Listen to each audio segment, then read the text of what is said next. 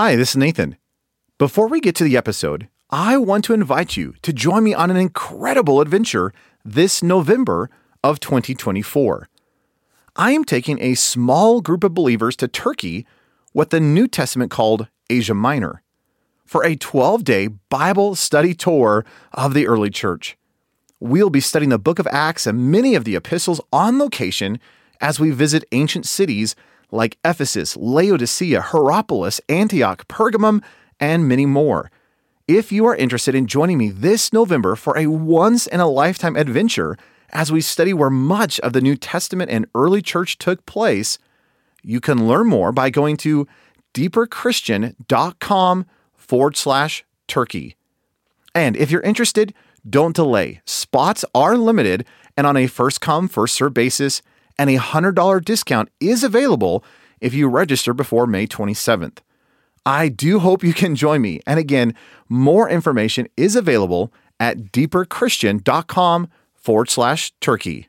Now, here's the episode. Welcome to episode 217 of the Deeper Christian Podcast. This is the podcast to help you study God's Word, know Jesus intimately, and discover how you can build your life around Jesus Christ. I'm Nathan Johnson, and in today's episode, we are going to wrap up our discussion on the important missing ingredient to your Bible study context. Let's dive in. Over the last three episodes, we've been talking about the importance of Bible context and the fact that as you are reading or studying the Bible, you need to read and study in light of the context. Now, again, we've been walking through seven important aspects of context. Now, the one we typically think of is the one where it's like whatever is surrounding the particular passage in which we're reading. In other words, the context of Ephesians chapter 3 is Ephesians chapter 1 and 2 and chapters 4 and 5. And yet, there's actually a lot of different elements to this idea of context that's really important to keep in mind as we're studying scripture. So, over the last couple of episodes, we've been walking through each of these seven different types of context. We've looked at the historical context, the cultural context, the linguistic and grammatical context, and the literary context. Now, if you haven't listened to those episodes, I would encourage you to pause this particular episode, go back and listen to the last couple of them, because I think that'll really set the tone for where we're at today as we are wrapping up this conversation on context. Well, let's dive into these last three key contexts. The fifth one is this idea of the scriptural context. It really is this idea of the place of a passage in a particular book and where that book sits in the overall scripture. This has become really important to me as I've studied through books of the Bible. For example, why is it that this particular author puts these things in this order? Uh, for example, in the book of Matthew, Matthew is writing to Jews that Jesus was and is the kingly Messiah. So it's really significant that when Matthew records Jesus' Sermon on the Mount in Matthew chapter 5, 6, and 7, it's not by accident then that as you read through chapters 8, 9, and 10, Matthew is giving the lived out version of the Sermon on the Mount. In other words, Jesus preaches this phenomenal message and then he goes out and just doesn't talk about it, he actually lives it. So when I begin to think in terms of this scriptural context, I'm looking for the connections of passages or sections. And a lot of times we miss this as we just skip through or just pick up a little passage and kind of run with it. To, to give another illustration, you could look at Matthew chapter 18, verse 15. I, I've heard this passage uh, given so many times in light of church discipline. Let me just read this. It says, Moreover, if your brother sins against you, go and tell him his fault between you and him alone. And if he hears you, well, you've gained your brother. But if he will not hear, take with you one or two more, that by the mouth of two or three witnesses every word may be established.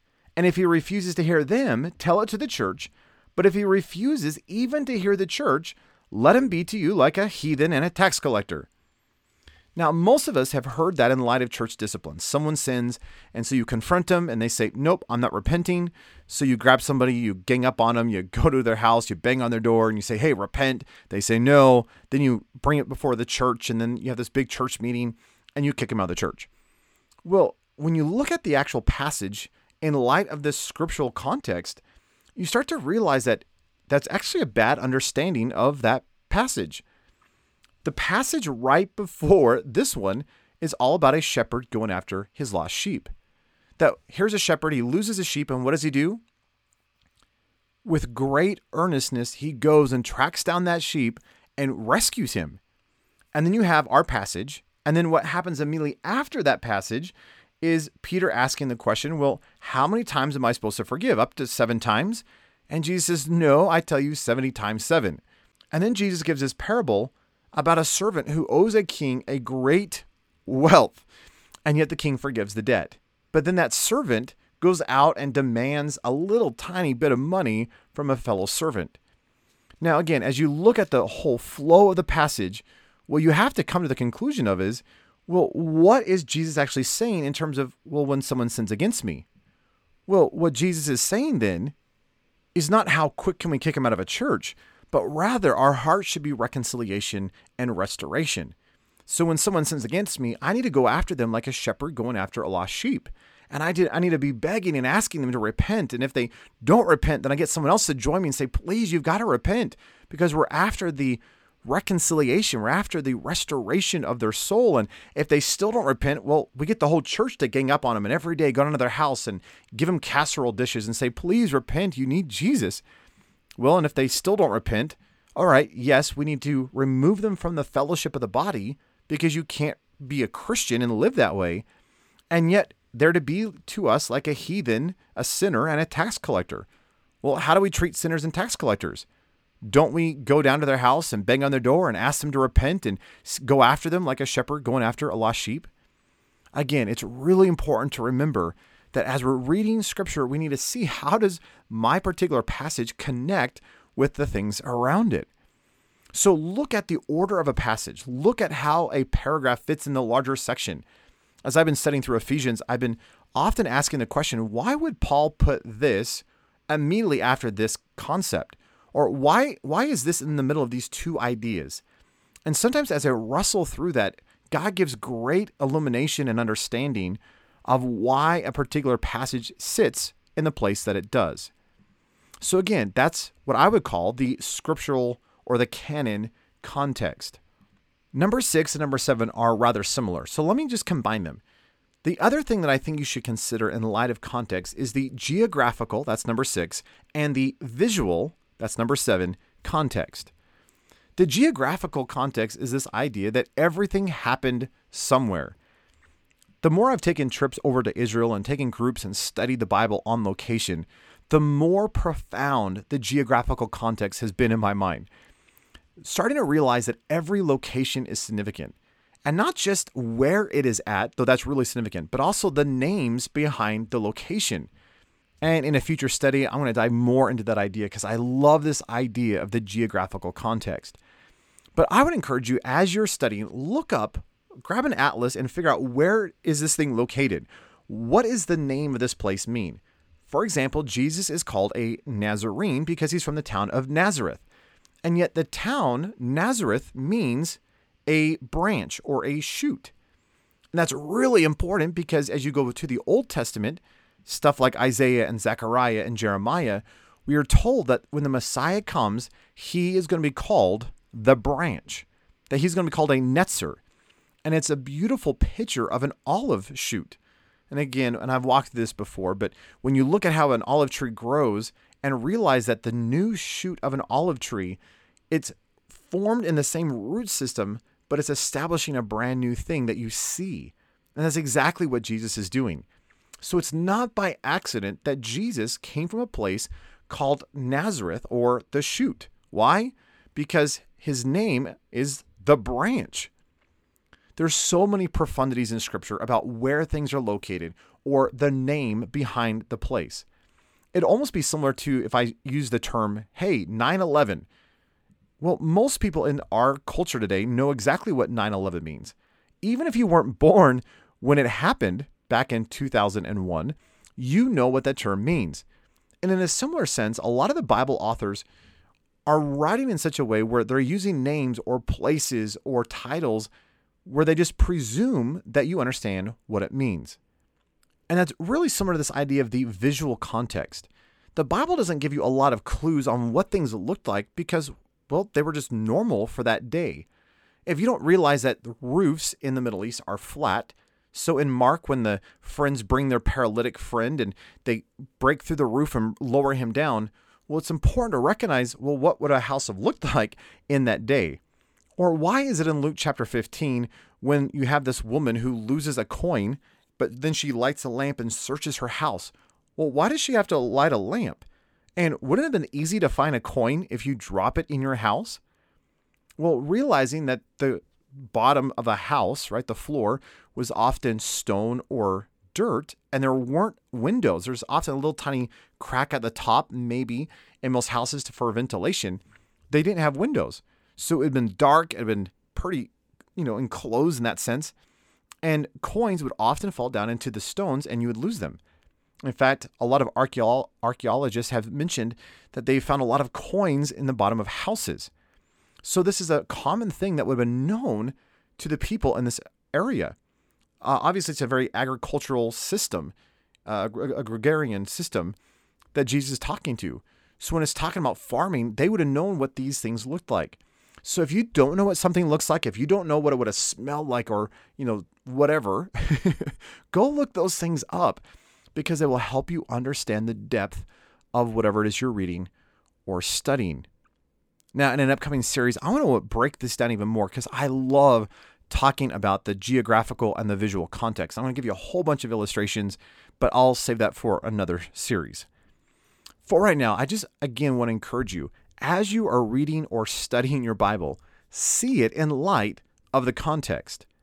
And again, we've been walking through seven key contexts. We've looked at the historical, the cultural, we've looked at the linguistic or grammatical, in other words, the words and their meanings, the grammar, the literary context like genre, the scriptural context, in other words, where is it placed in the book or where is that book placed in terms of the author's writings or even the whole Bible. We've looked at the geographical and the visual context. All that to say, as you are studying, don't just read through or gloss over or just take it and put it into 21st century, whatever country you're from. Rather, seek to dive into the world of the Bible. And again, the Old Testament is very different from the New Testament. In fact, even in the Old Testament, the wilderness wanderings was very different than, say, the time of the kings. And that's very different than the time of the Babylonian captivity. So seek to understand the Bible in its context what was that particular author, inspired by the Holy Spirit, saying to that particular audience of which he is writing? And I promise you, if you would look at the Bible in light of its context, one, you won't get crazy and take a whole bunch of verses out of the context. But two, the depth and the richness of the Bible will just blossom forth. And oh, I really, really want that for you. Well, if you want to take this idea of studying the Bible even deeper, I would encourage you to check out a lot of my resources at deeperchristian.com forward slash Bible. I'm almost done with my Saturation Bible Study book. It's kind of like a mixture of a book and a workbook kind of put together, and I'm so excited to get that into your hands. I think it'll be a great blessing and a resource for just taking this idea of Bible study even deeper. But before that even comes out, if you just want some great resources, I've have a, I have a lot of podcasts and articles on the topic, and you can get a list of all those at deeperchristian.com forward slash Bible, or by going to the show notes for this episode at deeperchristian.com forward slash 216 for episode 216. And there's a link there to go see that whole list of resources in the Bible. Now, I've had a lot of people ask me, well, where do I find the information for these contexts? And a lot of it, I have to admit, is you got to grit your teeth and kind of study. it's work. And yet, if you want some good resource help, I also have a link to a whole list of recommended resources for culture and history and atlases and all that kind of stuff.